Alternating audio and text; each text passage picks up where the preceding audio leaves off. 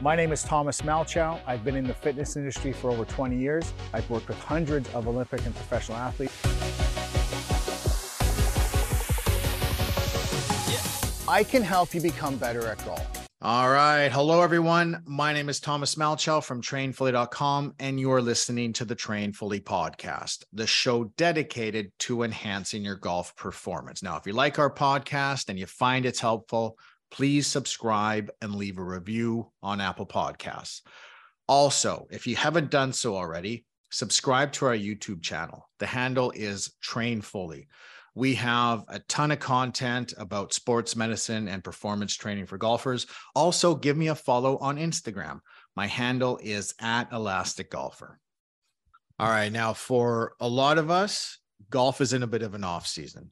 So, this gives us an opportunity to, first of all, address any injuries that may have developed during the season, but also to optimize our mobility improve our neuromuscular control and movement quality, and enhance our strength and power. Because if we do all of that during the off season, then we're going to be more durable next season and we're going to enhance our performance and play better golf. And if we don't get injured and we play better, then we're going to have more fun, right? So if you're looking for some guidance on how to do all of that, head over to trainfully.com and join my inner circle. When you become a member of my inner circle, you get access to all of my golf fitness programs, including an off season program that will get you feeling better, moving better, and performing better than ever. And all the workouts come with follow along videos that you can either do in a gym or at home with minimal equipment. And if you don't want to follow the videos, that's fine. You can just print out the workouts. Not only that, but you also get full access to me because when you become a member, I become your rehab specialist and performance coach. So you can message me anytime on the app if you have any questions or if you need any help with any injuries or any guidance with any of the programs. So head over to trainfully.com and join my inner circle today. All right. Now, in this episode, we have Chris Finn from Par for Success joining us. Now, if you don't know Chris, he's done a lot of research looking for the safest and most effective ways to enhance club head speed and golf performance. In fact, I often refer to his research when I'm designing programs for my clients. So he's done a lot of really good work. Now, our conversation focuses primarily on performance enhancement and club head speed. So before we get into the episode, I want to introduce an important concept in performance training, and that is the strength continuum. Now, the purpose of the strength continuum is to help us develop athletic talent, and it can be applied to pretty much every sport. I'm going to show you how I apply it to golf. Now, the strength continuum has four zones going from left to right. On the far left side of the continuum is what we call absolute strength. Okay, this is essentially how strong you are. Training to develop absolute strength involves moving heavy loads at a relatively low speed. So, for golfers, a great way to increase absolute strength is with strength training, right? Doing exercises like deadlifts, squats, bench press, and seated rows. And developing absolute strength is important because it increases the maximum amount of force that you can exert. It's also the foundation for the rest of the continuum. And there's a ton of health benefits. Most people can thrive just by working on absolute strength. In fact, I recently did a presentation at Simon Fraser University where I did a deep dive into how exercise and strength training can minimize and even counteract many of the negative effects of aging. And I'll be releasing that presentation as a podcast episode as well as on YouTube probably within the next few weeks. Okay. So if you want to learn more about high performance aging, stay tuned for that presentation. Next on the strength continuum is what we call strength speed. Okay. Training to develop strength speed involves moving moderately heavy loads as fast as you can. So, compared to absolute strength, with strength speed, the load is lighter, but the movement is faster. And for golfers, a great way to develop strength speed is with medicine ball throws. And developing strength speed is important because it improves your ability to exert the greatest possible force in the shortest time possible. So that means it improves your rate of force development and your impulse, both of which are really important for power production and club head speed. Now, next on the continuum is what we call speed strength. Okay, so the previous zone was strength speed. This zone is speed strength. Training to develop speed strength involves moving even lighter loads at even higher velocities.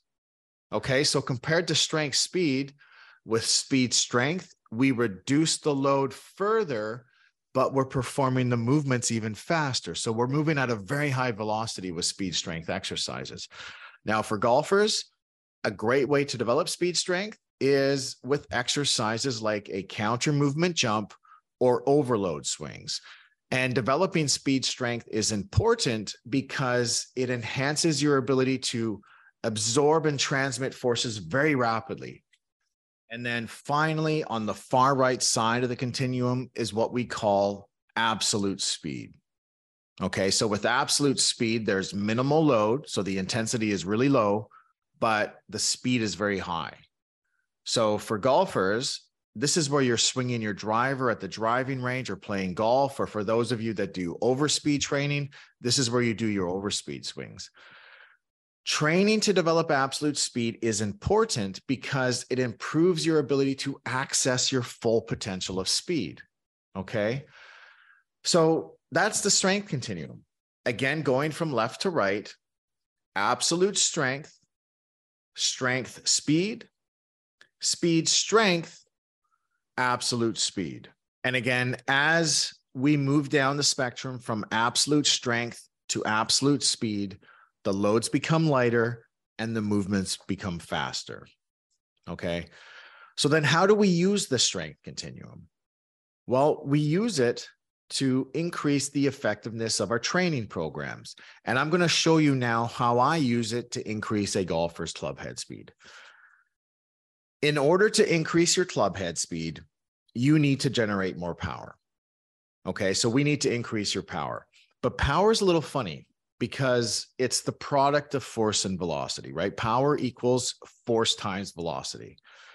So if we just chase power and we don't chase which variable or which zone of the strength continuum that you actually need, then we could be chasing the wrong thing we could be chasing a neuromuscular adaptation that you don't really need. Here's an example. Let's say a golfer reaches out to me and they want to increase their distance off the tee by 15 yards. In order to do that, they're going to have to increase their club head speed by about five miles per hour. Right? Every mile per hour increase in club head speed equals about three yards. They've been playing golf pretty much their entire life but they've never really done any strength training. Okay, so let's apply the strength continuum to this golfer and find out what zone of the strength continuum we should focus on. First of all, what zone have they been working in? Absolute speed, right? Swinging their driver and playing golf. In fact, that's all they've been doing. They haven't done any work in any of the other zones. So for this guy, I'm going to bring him all the way over to the absolute strength end of the spectrum and introduce some strength training. Remember, absolute strength is the foundation for the rest of the continuum. So, by doing some strength training, we're going to increase the amount of force that they can exert and enhance that force variable in the power equation and therefore increase their power output. And we'll get some pretty good results by doing that. In fact, we might even get the 15 yards just by doing some strength training and making sure their mobility is optimized. So it's really effective and it's really quite simple. But what if a golfer reaches out to me wanting another 15 yards and they already have a good foundation of absolute strength? They've been well trained, they've been doing a lot of strength training. What do we do then? Well, for this golfer, focusing on absolute strength and just getting stronger isn't really going to do very much to improve their power since power is a product, right? It's not just all about force. So for this golfer, it's easier to increase power by enhancing the velocity variable of the power equation. In fact, once a person has a good foundation of absolute strength, the most effective way to increase power is by working on strength, speed, and speed strength. In fact, ideally, this is where we spend most of our time once a person is well trained. Now, I mentioned earlier that I like using exercises like medicine ball throws for strength speed and counter movement jumps and overload swings for speed strength. But I also use bands and I still use conventional lifts as well, primarily squats, deadlifts, pull ups or rows, and chest press. It's just that when we're working on strength speed or speed strength, we perform these conventional lifts at a lower percentage of the golfer's one rep maximum and at a higher velocity.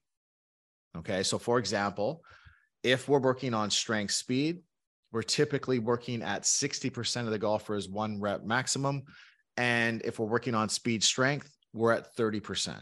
And again, as the load gets lighter, the movements become faster. All right. So now I want you to think about which golfer best describes you if you're somebody who hasn't really done a lot of strength training, the best way for you to increase club head speed is by beginning a properly periodized strength training program and improving your absolute strength. But once you have a good foundation of absolute strength, the best way to increase club head speed further is by working on strength, speed, and speed strength. And again, guys, if you're a member of my inner circle, all of this programming is done for you. So you don't have to try to figure it all out and piece it together yourself. And in the new year, we're going to have new programs that focus specifically on strength, speed, and speed strength, things that you can do both in a gym and at home with minimal equipment. And again, guys, if you're looking to increase club head speed, this type of training will really take your game to a whole other level. So head over to trainfully.com and sign up today if you haven't already. Now, as I mentioned earlier, our guest in this episode, Chris Finn, has done a lot of really great research looking at the most effective ways to increase club head speed, right? So looking at which exercises and specifically which tests correlate best with club head speed.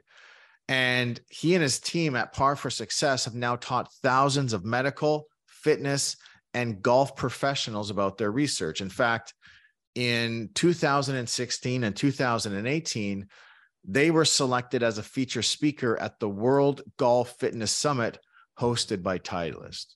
All right. So if you're near Raleigh, North Carolina, I recommend checking out their training facility in Morrisville and also check out their website, parforsuccess.com. Now, guys, enjoy the episode and feel free to reach out to me if you have any questions.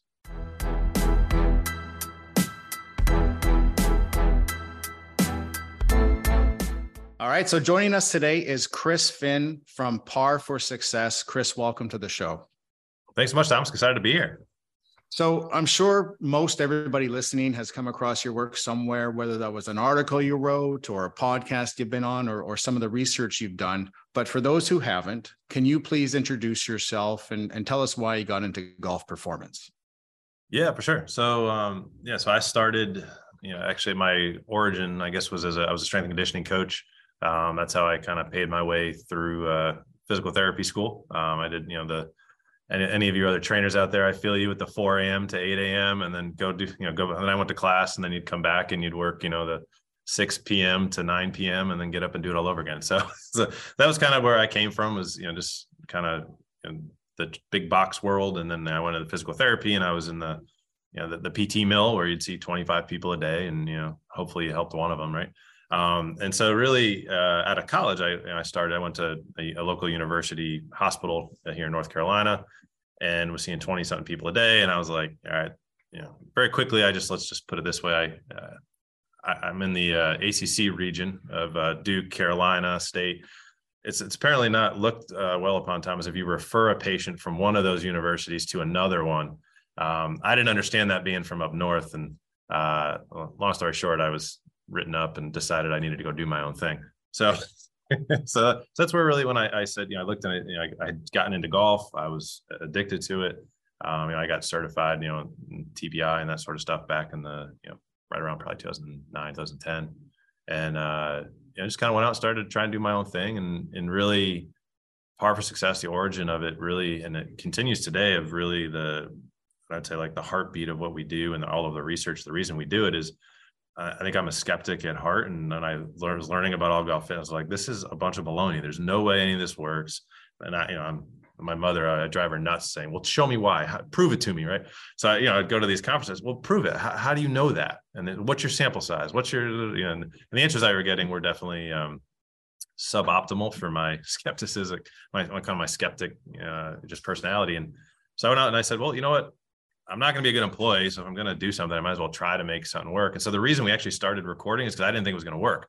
That's the reason we started testing people is because I was like, well, if I'm going to ask people for money, I want to make sure I can help them. And, um, you know, fast forward to today and, you know, we've got, we've tested five, 6,000 golfers and it's really, it has all stemmed from this kind of curiosity and, and skepticism of, well, that's cool that you said that worked how do I know that's going to work for this other person? And as I got deeper and deeper into it, you know, we'll obviously dive into some of the stuff we've we've worked on and, and share that with everybody. But it really came from, you know, I'd have like a 55, 60 year old guy come up and be like, Hey, we test him and he, oh, you're swinging 95 miles an hour. And he'd be like, cool. Is that good? And I'd be like, I don't know. Let me see what I can pull out of my rear end. I don't know. Yeah, sure, that's good. Or, or wait, I want you to buy. I want you to buy sessions with me. No, that's terrible. We need to get you better, right? And so it, I was totally just BSing my way through it in the beginning, but you know, it was kind of throw a lot of stuff at the wall. Let's track it. Let's see what works. And, uh, and then we continue that today. You know, every new team member we bring in, the first thing I always say to them is, there's only one, I'm pretty laid back dude. The only thing that really will ever get me mad is if you had a better way to do it and you didn't tell us. And so we could test it. Um, you know, I never want to hear, you know, our philosophy is we never want to hear, you know the reason why do you do it this way? Oh it's just because the way we've always done it. Like that's not acceptable. Like there has to be a reason why and and that's kind of the genesis of where we came from and you know we'll keep doing that until we die. Yeah and, and i want to get into some of your research now and i want to begin with the the six week eccentric flywheel study you did. Before you you give us the results though can you explain what a flywheel is what your goal with the study was and how you designed the study yeah, this is probably one of my favorites. Um, and, and, it came from, uh, we had done prior to this a, a two year study, just collecting tons of data and looking at different strength training protocols on adults and kids. Uh, the two in particular that ended up, we ended up really looking at were uh, what we would call traditional training, where, you know, anyone who's weightlifted, you start, you do your three sets of 10, let's say at 100 pounds, then you drop it to three sets of eight, but maybe you go up to 110 pounds and then three sets of six, and maybe you go to 120, right? So you get more weight as the volume goes down. So that was kind of the what I will call traditional. And then we looked at triphasic training, which was uh, where you would take you know a period of of time, you know, four six weeks. You know, you can do whatever phase you want.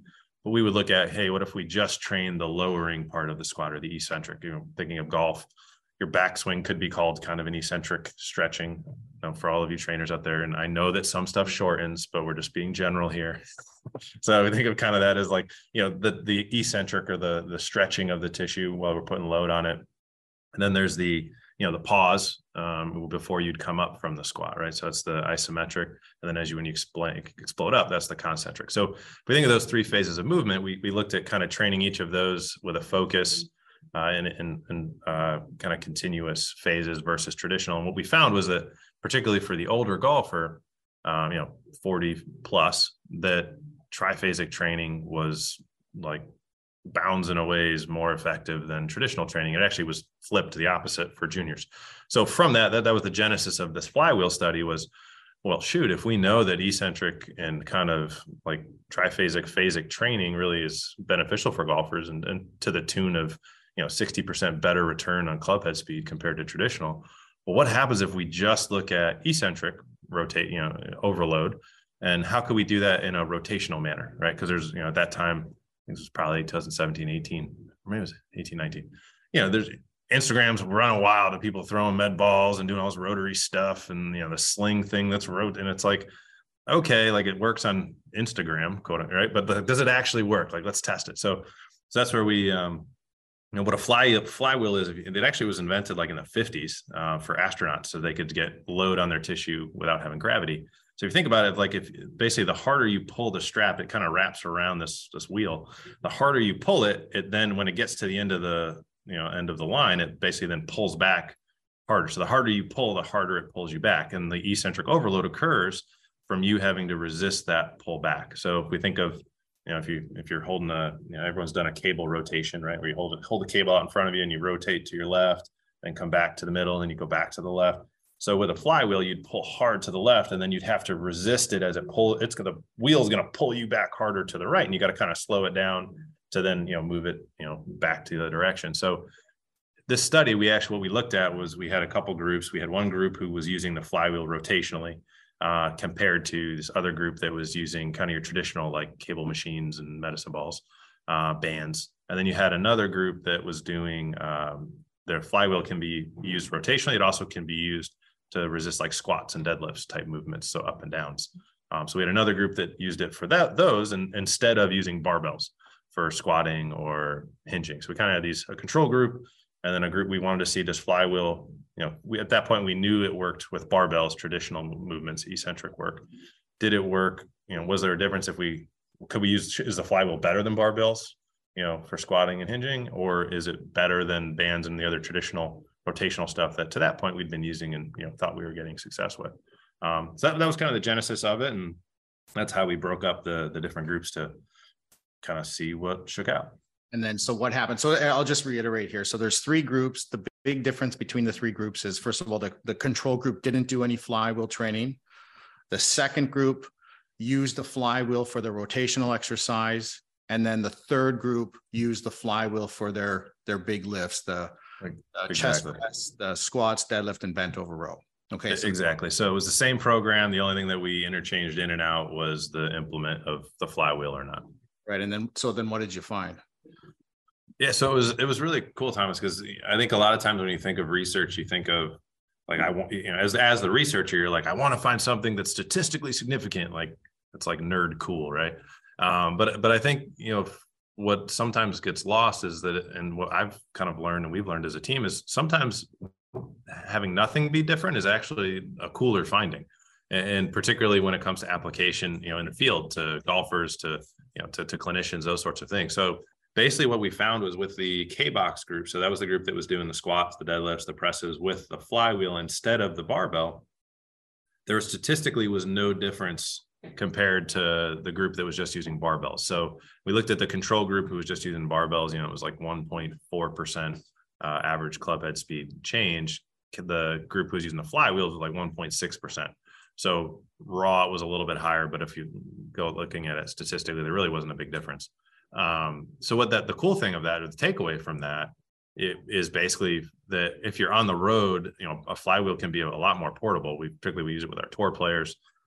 A barbell doesn't fit very good in a you know a really small compact car, particularly for those developmental players who are driving all over the country. A flywheel can travel, um, so you can actually get the same results with a flywheel with those big three as you can with the you know with the, with a barbell so that, that was a pretty cool finding um, you know obviously in relation to club head speed change. The really cool one though was when we looked at the actual group that was using the kPulley to do the uh, the rotational training.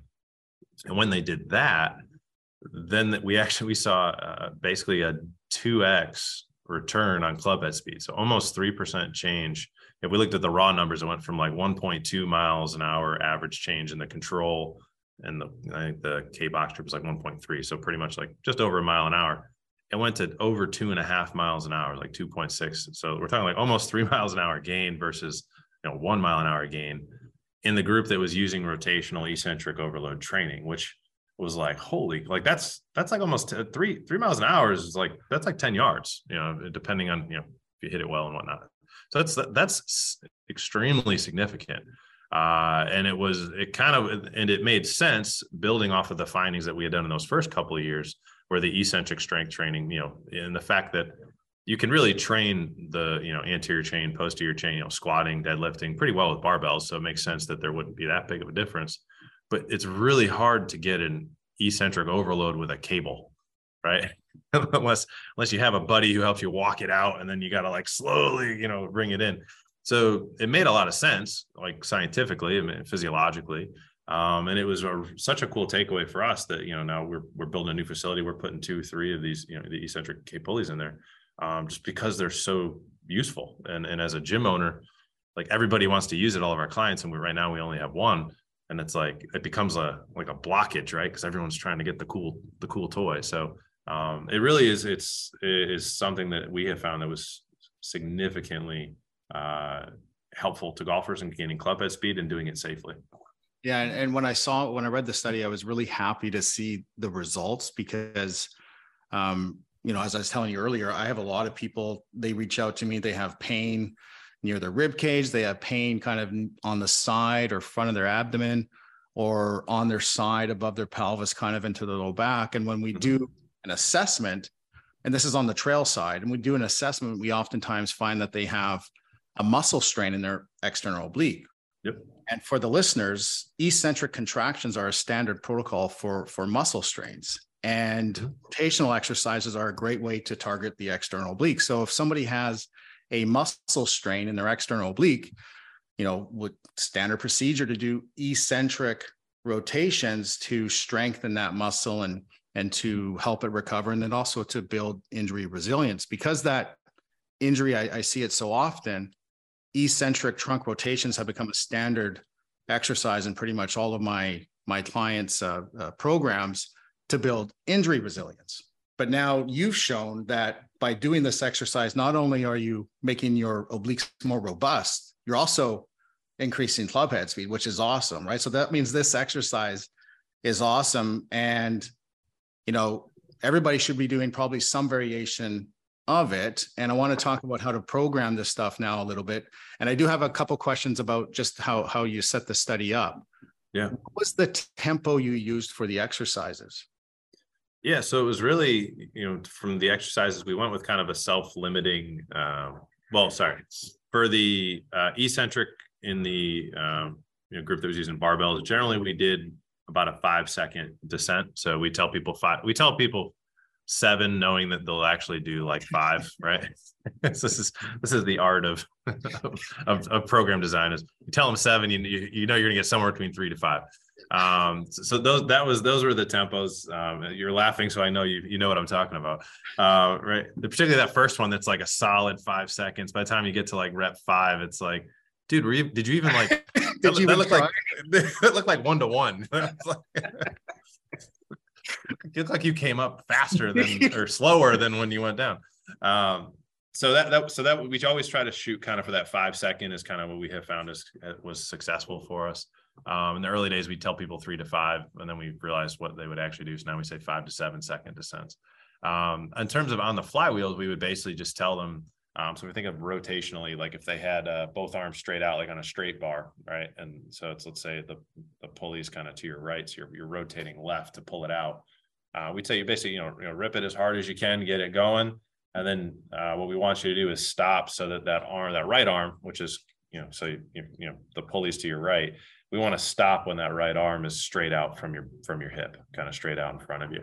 So basically trying to force them to, er, to decel as quickly as possible off of that rebound off the pull. So that's where we would find that when we, you know, using the kMeter, um, you know, on the eccentric kPulley, there's a meter so you can actually measure what your concentric, like how much, uh, how many watts of power you output going, you know, when you pull it out, and then how much do you exert when you're slowing it down. And we basically you'd have it, you know, the iPad there, and you, you know, you're trying to get the, you know, explain to the to the client, you want that eccentric number to be as high as possible relative to the lower to the concentric or the, the contraction pulling out. Um, so those those were kind of the tempos that we use in those. What was the tempo for the pneumatic cable machine when you weren't doing that eccentric flywheel rotation? Yep. So we so we just coached it just rotate. So it's basically kind of one to one, you know, as most people would do it, right? So we we we kept it as as we had been coaching it prior in all the years, and as we would see in kind of the normal, you know, I guess the the made the, the mainstream, you know, golf fitness uh, realm. And then in the study, there's three different types of resistance. We have weight, which is provided by the barbells. We have air pressure from the pneumatic cable machine, and we have inertia from from the flywheel. So because there's three different types of resistance, how did you measure intensity and keep it consistent across the different types of resistance? Yeah, great question. So throughout the program, we would um, basically we coach a lot of our athletes. Well, we put in particularly like barbell, like we can we measure their maxes, and so you can put in their percentages. Um, but what we always tell people, because obviously you know that you know you've been training long enough, eighty percent of your max isn't always eighty percent of your max, depending if you slept two hours last night and you just got off a red eye, right? So it's it's kind of we'll, we always would um, correlate that to kind of an RPE or like, hey, I want you to feel like you got two good ones left in the tank, or feel like you know you that that was your last good tech, technical rep. So um, so it was uh, on the weights, it was definitely it was percentage based um, and it was they were both groups were coached because we didn't have necessarily a weight because the flywheel is, is particularly is more uh, as well as the pneumatic device are going to be a little bit more RPE or how hard you pull out is going to impact how a little more self limiting. Um, that's where we would say, hey, we want to make sure that when you get to the last rep, that you have you know two left or you know and we so we would coach the RPEs equivalent across the three groups um, obviously, with the barbells, it was easier because we knew what the weight should be, but it would also allow us to adjust um, kind of on the fly if somebody just wasn't feeling it that day or, you know, they played yeah. golf six days in a row and they were exhausted. So, so the for the people listening, RPE is ratings of perceived exertion. So basically, you guys are going like a seven or eight out of 10 in terms of effort with that? Yeah, yeah. So like, yeah, if we were like, you know, an eight out of ten is like, hey, like go like you got like one to two reps left in the tank that are good quality. And typically that's how that's pro that's usually the most that we'll do other than test week we'll say we'll do a three we do three rep maxes um or you know and if they're like i might have had one more we're like okay we're good like yeah. we're not we're not we're not testing for the olympic trials here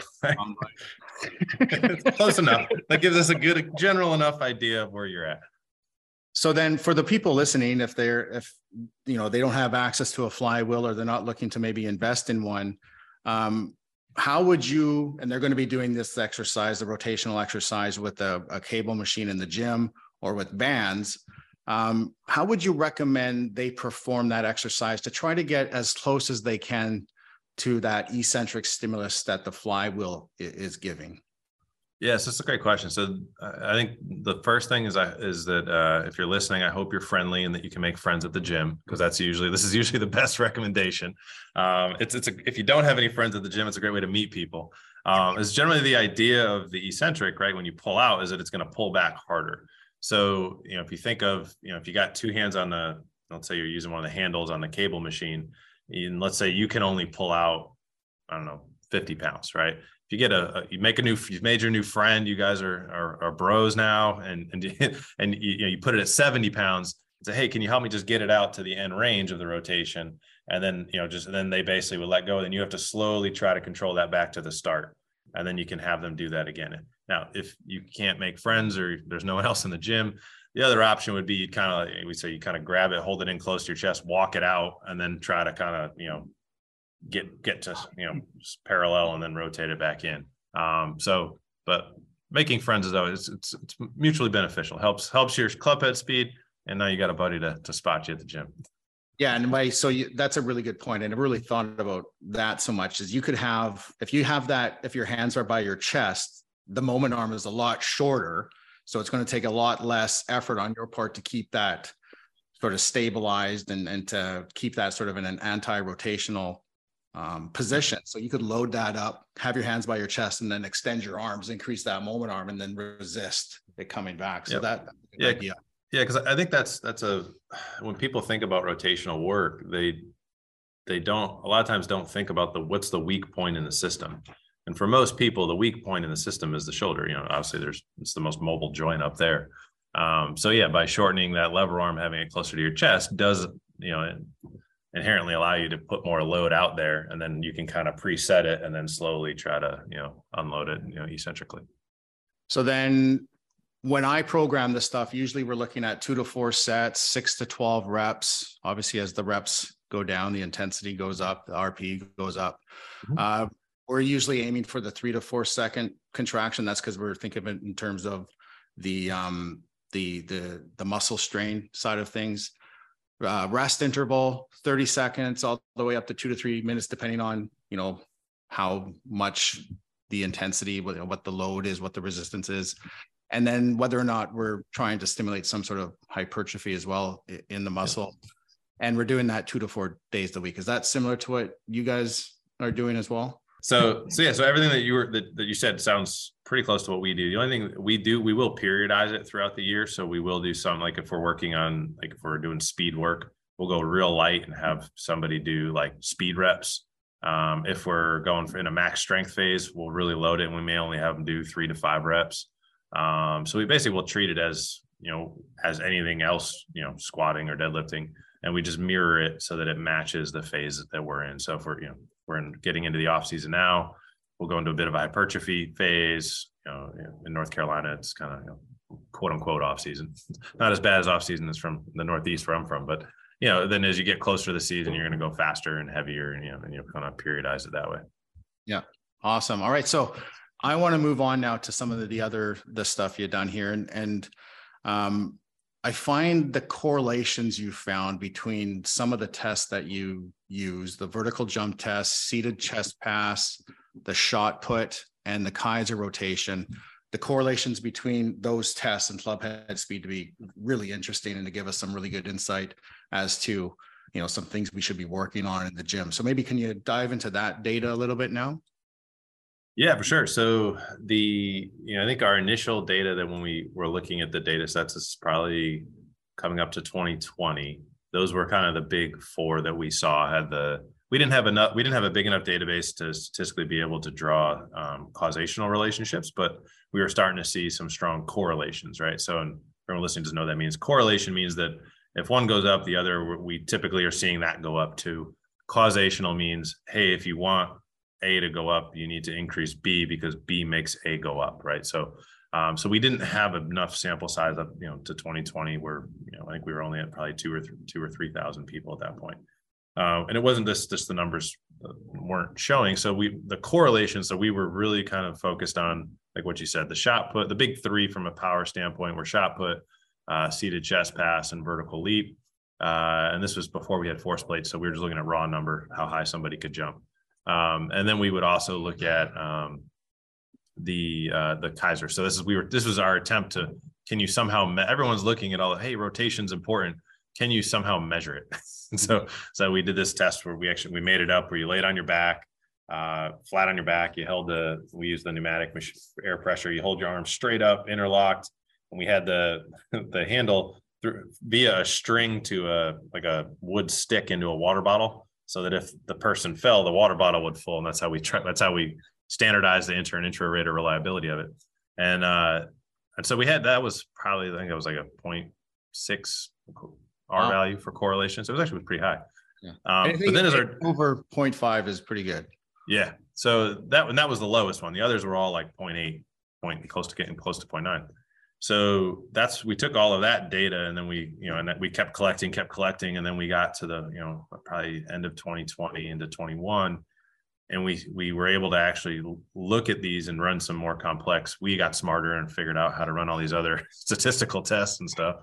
Um so we that's what we found. Our biggest limitations is our smarts and lack thereof. But um but that's where we got to the point where then we actually looking at the statistical comparisons and the inter and relationships and all that that the the the anti-rotation test and the shot put actually while they were correlatory they were not causatory.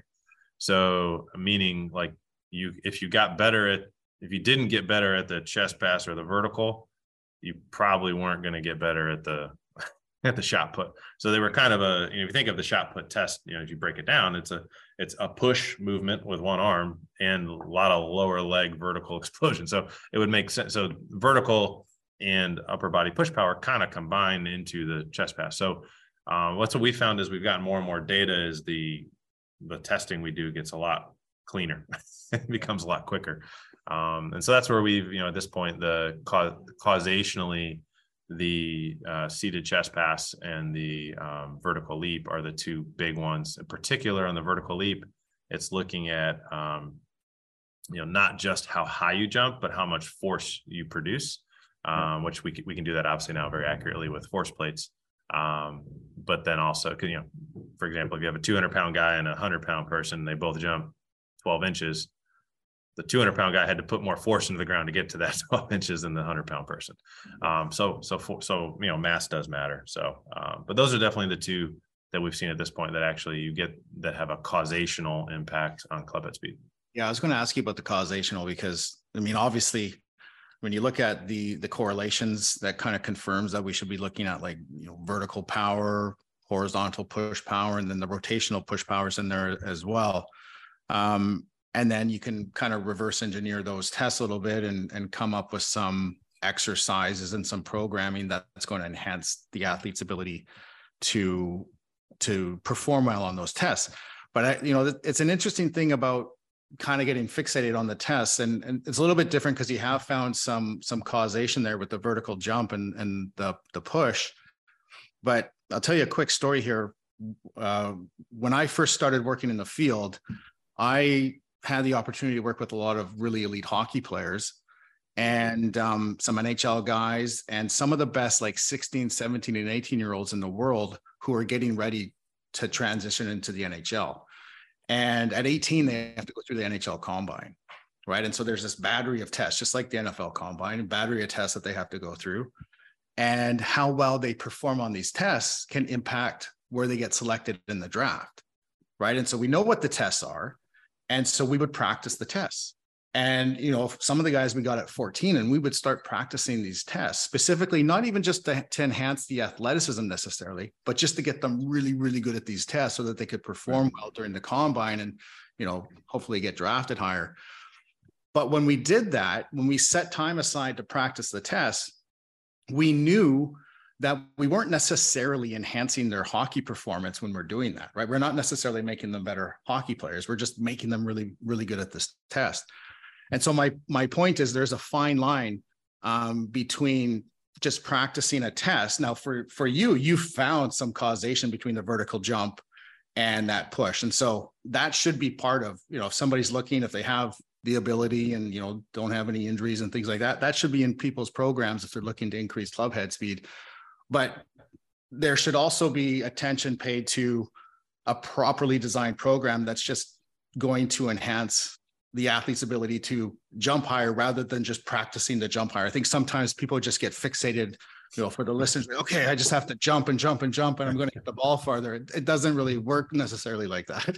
Uh, I think my favorite example, Thomas, is we had a, uh, when we were doing the shot put, we had a, an older gentleman, he's been a member here. Oh shoot, I don't know, six, eh, he's been here eight years now. I think this is, so he's probably four years in and he's like literally every day after class, he's grabbing a med ball and he is shot putting, shot putting in the in the, in the gym. Right? Like you just knew the end of class, Dennis was shot putting.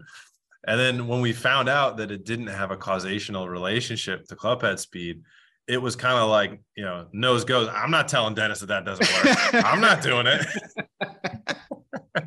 but he just he just he was so fixated on like the I got a shot put. The better I get my shot put up, right? And, and you know to your point, particularly in golf, you know and I, this is where I always find it comical when you know on social media or whatever when a tour player wins and everybody's like, oh well, it must have been the, the trainer. Like we don't we don't have any impact on that. Like we just our job on the physical side is I can make you swing the club faster. I can make sure you have the mobility to get from point A to point B, and I can do my best to keep you from getting overuse injuries. Other than that, like I'm just giving you a toolbox. It's on you and your swing cut. And like you have to be the one that actually the athlete has to be the one that puts it together. And you know, to your point, like with the hockey players, obviously there's a there's some financial gain if you perform better on those tests. You you get yeah. drafted, right? That makes sense. I think in golf we have this this idea of like, hey, if I my club head speed goes up three miles an hour, I'm going to drop two strokes. Like, well, yeah, it depends. um, and so it's just an important thing. And like, you know, yes, we know that if you can improve your lower body push power, you're going to swing, you can swing the club faster. We know that if you increase your upper body push power, you can swing the club faster. Does that mean you're going to go from a 10 handicap to scratch? No, but well, it doesn't hurt. it's funny because we had uh, Colt Knost on, uh, and he talked about he he got really fixed because you know he's so accurate, right? Both in his yep. driving and his putting, and so he really got fixated on like, man, if I could get like another 30 yards, what would that mm-hmm. do? And um, I think it was somebody from Titleist took him out. He's like, well, let's go see. So like hit hit one ball and then play that ball and then drop another ball, you know, you know, 30 yards ahead and see how you do. And he actually scored better with the shorter ball, with the yeah. without the distance. And so it kind of highlights, just like you say, I mean, there's a lot more to getting around the golf course than hitting the ball far. Mm-hmm. Um, but yeah, a lot of people do get fixated on that. And so when you do see that data and you see the correlation between, and then you see the causation with the vertical jump or rate of force development and the push, how does that influence your decisions in terms of exercise selection and program design? If somebody's like, hey, I, I want to increase club head speed, how do you go about doing that? Yeah, I've heard that a few times. Uh, uh, yeah, no, I, I, think the first place we always start is you, mentioned it before is, is how do you do it safely, right? And how do you do it so that you know our our goal at Par Success is to be the best in the world at giving people longevity in the game of golf. Um, and for some people, that may mean speed. For I will tell you that 85% of people over 50 don't have full rotational mobility in, the, in one of the four main rotational centers. So if that is the case, like I don't care about your speed right now. What I care about is can I get your shoulders and your hips and your thoracic spine and your neck? Can we get them to the point where you are functionally able to rotate safely through those joints? Then we can look. Then we can look at what's your current club head speed related to what's your current power output. Because particularly if you're listening to this and you're a single digit handicap, more than likely what we see is you're what we call a ticking time. We've kind of categorized golfers in three categories. You're a ticking time bomb, and that either A, you don't have the rotational mobility and you're trying to swing fast, or B, let's say you're one of the unicorns over 50 who do have that without just by happenstance. Then we look at, well, hey, you're already swinging the you know 75th percentile for your age group because we have that data now, but your power output's like literally in the 20th percentile. So if there's a big gap between where your current club head speed is and where your strength and power abilities are, you know, assuming that you have the mobility, well, I'm still not giving you overspeed training or like we're we're not going to chase speed, but we're going to chase is closing that gap because closing that gap is going to decrease your injury risk. It's going to increase the likelihood you're going to be able to play this game for a lot of years. Oh, and by the way, there's icing on the cake where your club head speed probably is going to go up too. Right. uh, you know, and then if we get to where you're pretty balanced, or even you know, you, you get the the random the random usually younger guys who are crazy powerful and flexible, but they swing the club like they're you know 90 you know, then at that point, then some transfer training or some, you know, some overspeed training can be like 25 miles an hour like that. I've seen that too. But it's really it's it's understanding everyone listening is not a nail. We don't need to bring a, a, hammer to every single person out there listening.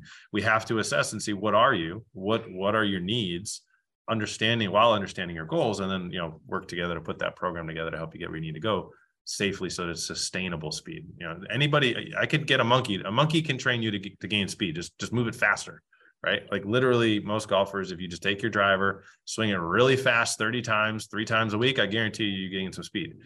The art and the science and what I believe is the most important thing and the most under messaged kind of message is that it's not speed that you want, it's sustainable speed that you want. How can you sustain that as you age?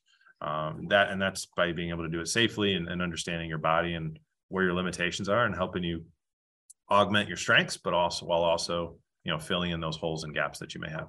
Yeah you know it's amazing too how much people can improve their speed. So when somebody comes to me like most of the people who reach out to me it's because their their shoulder hurts or their back hurts or something hurts. Um, and then so we just address we fix that that issue. And it's amazing to me when i first started working with golfers is like well you just fix up you just fix the shoulder a little bit how much impact like man my club head speed's gone up like 10 10% and i'm hitting the ball like 30 yards farther mm-hmm. and we haven't done anything to we're just trying to make your shoulder feel better but so because your shoulder does feel better and you move it better and your hand path is now longer and you're more mm-hmm. consistent in in in your path um, you're hitting the ball better. And so, yeah, I 100% agree is to to address those mobility issues and and deal with the injuries, the nagging stuff that you know you're trying to ignore. If you just deal with that, quite often your performance goes through the roof. 100%. And I don't think that gets shared and hammered in enough to people because it's not sexy, right? Oh, fix my shoulder. That's what I got to do, right? It's way more sexy to like, hey, I swing, I swung this implement and I gained 20 miles an hour in you know two weeks. Like, like okay well i can tell you after looking at you know thousands and thousands of people i've literally had one guy that came in and he was an ex you know division one basketball player six eight. He had mobility like a gymnast. He could jump 40 inches. He could throw the med ball like 40 something feet and he swung 100 miles an hour. He was 32 at the time right? I gave him some overspeed training and five minutes later he was 125 that's the one human being yeah. in which like there's a silver bullet like that. The majority of us listening right now are more to what you were speaking of. There's something we got to there. There's you're damaged goods a little bit. You've had a, a, life of sports and injuries, and you're not moving the way that that you need to move to optimize you know your golf swing and for you to swing as fast as you can safely. And um, and while it's not as sexy, it's not it's not it's it's predictable, I guess. And, and to me, you know that's that's the exciting part. Is it's so predictable we have you know a lot of the data and the research. It's which one you know where where do you fit? What what do we know works based on what we're seeing? And let's just just go do what we ask you to do and you're going to be there. And you know that's interesting. And so let's let's focus in a little bit more now on the on the power training itself. Yeah. um, let's assume that the person doesn't have any injuries which i don't think i've ever had anybody reach out to me with injuries but let's just say it's fun to live in unicorn world thomas. Let's do it but let's just say you know they don't have any injuries. Um, I, I, should say I, I, have like when people don't often reach out to me and say hey hey thomas can you i want to increase my club head speed that's rarely ha- why they they reach out to me. They usually have a problem that you know like i said an injury. But for the few people that that have reached out to me they generally fall into like one or two categories. Is one the person who you know they've been playing golf a long time. Um, they've never done any strength training right? And so you know trying to train for power is is a funny thing because it's the product of force and velocity right?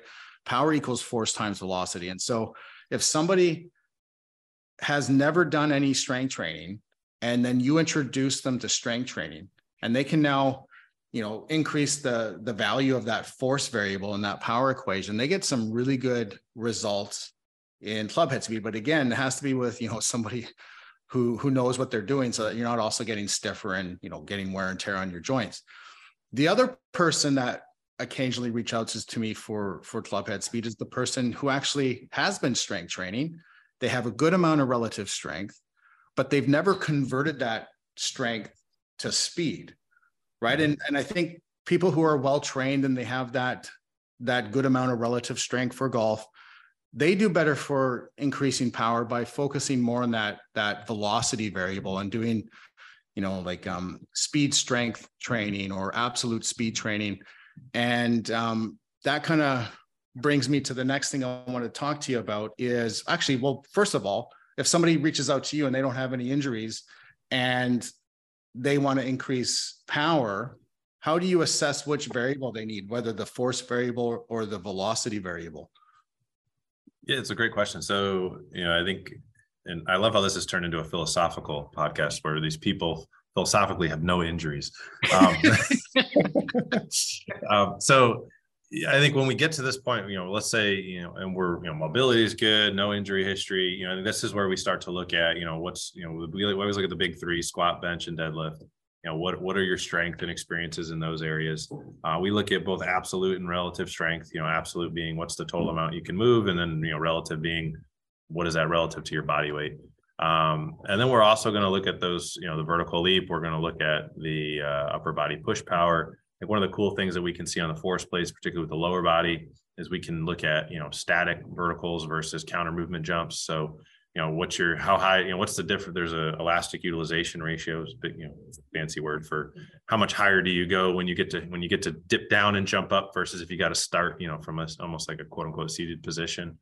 Um, so that's where we start getting in more and, and that's the ex, kind of the exciting part of uh, really diving in and figuring out what is the dna of this person athletically. Um, yeah it's it's really interesting you know we've seen stuff where we had We had 10 girls who swing over 100 miles an hour, and half of them had back pain. And when you looked at their actual numbers, they all deadlifted absolute, absolute strength was all they could all deadlift over 200 pounds. But the half that had back pain did not deadlift at least one and a half times body weight. And so one, and then once the strength goes up, all of a sudden magically back pain goes away, right? So you know, there's, you know, but for the other ones, it was like, well, you're relatively strong enough, and absolutely you're strong enough is there really any more benefit to continuing to get stronger or just kind of stay here and we can focus on other areas maybe it's more speed uh, and how quickly you produce the force right and so that that definitely is where some of the technology uh, comes in in handy of being able to look at you know how quickly does somebody peak on a vertical move um, you know looking at um, yeah, that's where you know you get that person who's both absolutely strong and relatively strong. Uh, velocity based training can certainly be helpful in, in those in those instances. Um, so that's that's kind of the fun part when you get more into the deep science of it. Um, but for most golfers out there, unfortunately, it's kind of pretty boring. Uh, if you got no injuries and you got no mobility, you probably are just weak. All right. So on that note, let's get into the overspeed training. Speaking of injuries, um, so the the people that do have a good amount of relative strength and wait, and, did you did you say people get hurt doing overspeed training? Really? I, have had a few. I've had a few. Yeah, message me. Not. Oh.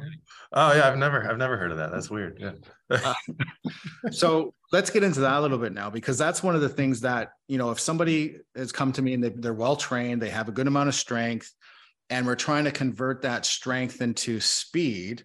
We're kind of spending more time on that, you know, the velocity end of that spectrum, working on the the speed strength, working on absolute speed, and that's where you know medicine ball throws. I, I do a lot w- with that. I do a lot of the overload swings um, and we do a lot of over speed swings. Mm-hmm. but we have to be careful with that. And, and this is where like some of the research you've done with this has been so helpful to i mean i hope to, everybody in this industry is listening to your research um, but it's really helped us uh, at train fully is to be able to um, kind of confirm the thought that we had when trying to use overload and overspeed training because it comes from track and field and you got to get that force stimulus and you got to get that speed stimulus just right. So i want you to talk about the weight of the club why that's important but also the volume and the load on the on the athletes because some of the protocols out there are just so excessive with how much they want the people swinging. So maybe get into that research now. Yeah so you know, we had a lot of similar feelings on all the, that overspeed uh, kind of stuff when it came out in terms of the volume that people were being pushed to do. And um, you know, we always use the the topic. I was thinking of like a hundred meter sprinter. And you know, do you ever see like like do you think like Usain Bolt like was doing a hundred hundred meter sprints? Like like like I'm pretty sure that was never in his daily training protocol once, never mind like two to three times a week, right? But that's but that's basically when overspeed training was kind of coming out and becoming more popular. That's what that's what the protocols were. Um, and so that's where we looked at, hey, this doesn't make any sense physiologically. you know, and we had to, you know, we did, we wrote, I wrote a whole report and I went through all the research of different sports of baseball. I went from baseball to cricket to like everywhere. Right. And nowhere was there anyone who was doing that much volume of swings. Um, and so that's, you know, then we said, well, you know, let's design a study and let's take a look. What if we cut it, you know, and down like to only cut it down 66%? What if we only did like 30 swings? Um, like what let's see what happens because there was there was really there was no published research on overspeed training on protocols or anything like that. You know there were a couple of silos of people who claimed to have stuff that they wouldn't share.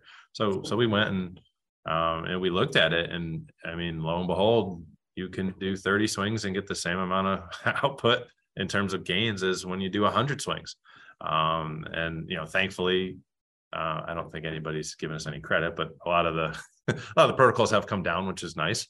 Um, and that's good for you know just to share the information that golfers are getting some of the better information. Um, I still wish people would you know share a simple four rotational center screen with people. Um, we do it for free for anyone, but um, if you do have the ability to rotate, you definitely don't need to be swinging hundreds and hundreds of times. Uh, we're currently doing off the come on again when this study's done. We're looking at non-dominant size swings, uh, and I can't say it looks really good at this point. Um, but you know, I think that's where you know we're just continually trying to ask why and and say, well, let's prove to see if it works or not. And I think that's the cool things with overspeed is you literally can swing 30 times instead of 100. You can do it twice a week. Um, and as long as you're you're doing it the right way, you can see some pretty cool results. You know, if you're if it's done the right way with the right person at the right time. So then let's get into the weight of the club now, because uh, just for the listeners, like when when overspeed training is done, say with with uh, track and field, and actually we talked about this with Sasha MacKenzie, but just for the people maybe didn't hear the episode, if you're doing overload training, the person is in track and field, they're they're towing a sled, and the weight of the sled is not just some standard weight. It's determined by how much the runner slows down when they tow the sled. They they generally don't want the sprinter to slow down by more than 10% when they're towing the sled. And then the same with with the with the overspeed. Now they're getting actually towed, like they have an elastic band or a machine tow them when they're doing the overspeed training in, in track and field. We don't have that in golf.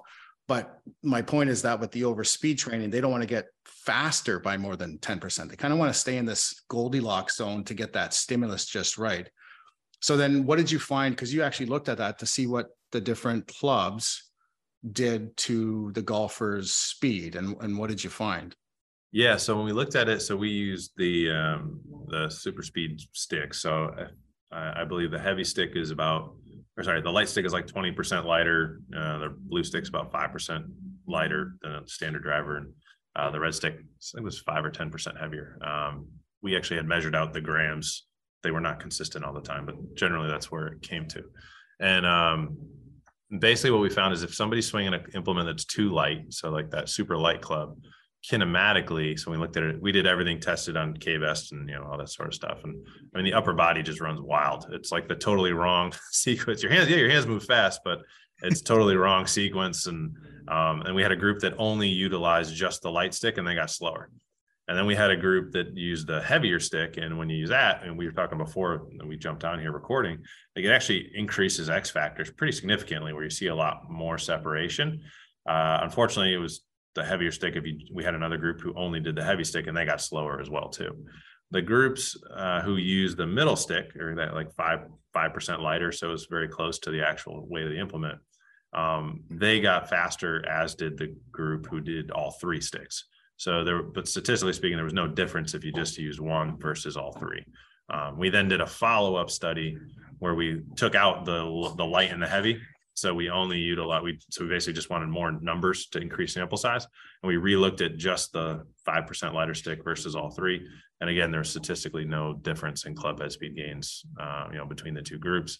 We've continued since that was 2019, so probably last two years. We've been continuing in house, um, and I will say when sticks break, we don't tend to replace them. Uh, um, so we, you know, we really are kind of just having people, you know, you can use your driver pretty much. If you really want something five percent, you can go to like a five wood is typically pretty close to the driver. Um, and you know, particularly now that we have force plates, we're able to look at you know kinetic outputs as well as how you know impacts and kinematics and the actual launch monitor and speeds. There's really there's no big difference uh, that we see. Um, you know, but so you can do a lot less volume like 66% less volume. So you can do 30 swings and you can really just use your driver or something just a little bit lighter. Uh, and you're going to get pretty solid results. And that's what uh, Dan Coughlin, the head of strength and conditioning on the European tour, the DP tour now, I guess. Yeah. Uh, that's what he said too. He said recommended treating it like five sets of five with with either your driver or your five wood, and do that twice a week. And and he they get really good results with that. And he said even just use use the ball as well and learn about the dispersion that you have with that speed. Um, yeah, so there's that's the other issue when you use sticks too, right? Is the aerodynamics of it, and you know, I, I can't tell me people they're like, oh, I got the stick up to 130, and you're like, cool, what's your driver doing? Still yeah. the same. Yeah. Okay. um, so yeah, there's definitely a difference between dry swings and actually, you know, hitting a hitting a golf ball as well. This has been awesome, man. I, I appreciate you coming on. For the people listening, uh, where can they like where can they find you and, and tell us about your facility? And you guys do online stuff now too, is that right? Yeah, we do. So, you know, basically they, you know, like the best place to find us would be, um, you know, obviously our website, par four success, PR the number four success.com. Um, and we actually set up a, a, page private for your, for any of your listeners. Uh, so it's parsuccess.com slash train fully. Uh, they can grab, go there. They can, you know, the four rotational tests, they can take that so they can see if they should be doing overspeed training or not. Um, but, you know, they can grab that there. We do a ton of online stuff at this point. We've got people pretty much in every continent uh, where people play golf. Um, but um, you know, I think the the big thing of how we look at approaching that and working with people, we do it all. It's all custom. We do it all one on one. Um, it's all based on science, and that's I think that the reason why we've been successful virtually is because we take the data and we collect it and we say hey this is where you're starting. We're going to implement you know program a that we decide is you know we put together for you based on what you got and the amount of time you got and what you need and then we're going to retest in two weeks and we're going to see how's it getting is it getting better is it getting worse? There's no guessing. It's you know it's very much that got better. Okay let's adjust here. That needs more work. Let's adjust there right Um, so yeah, so you know, if anyone wants to check us out, you know, parforsuccess.com slash trainfully, you guys can grab, you know, the free assessment uh, on social, uh, YouTube. We do a ton of educational stuff. We release a new video every single week on different topics and diving into a lot of this. So a lot of our, we share a lot of the new findings that we have. Um, that's just all the handles just at par for success. So um, very easy to find us uh, kind of anywhere. Well, awesome. And I appreciate all the work you guys do, all, all the evidence-based research you do. It's been a big impact on on how I approach a lot of my programming. And I know a lot of people in the industry uh, appreciate it as well. So thank you for your research, Chris, and, and thank you for coming on the show. Yeah, my pleasure, Thomas. We'll, uh, we'll have to come back on when we get a uh, within the new year. We'll have a ton of new ground ground reaction force stuff and the uh, non-dominant side training. We got a, a, lot of stuff coming in the pipeline, so it'll be fun to share with with your listeners. Awesome, awesome. Looking forward to it. All right, thanks, buddy. For sure.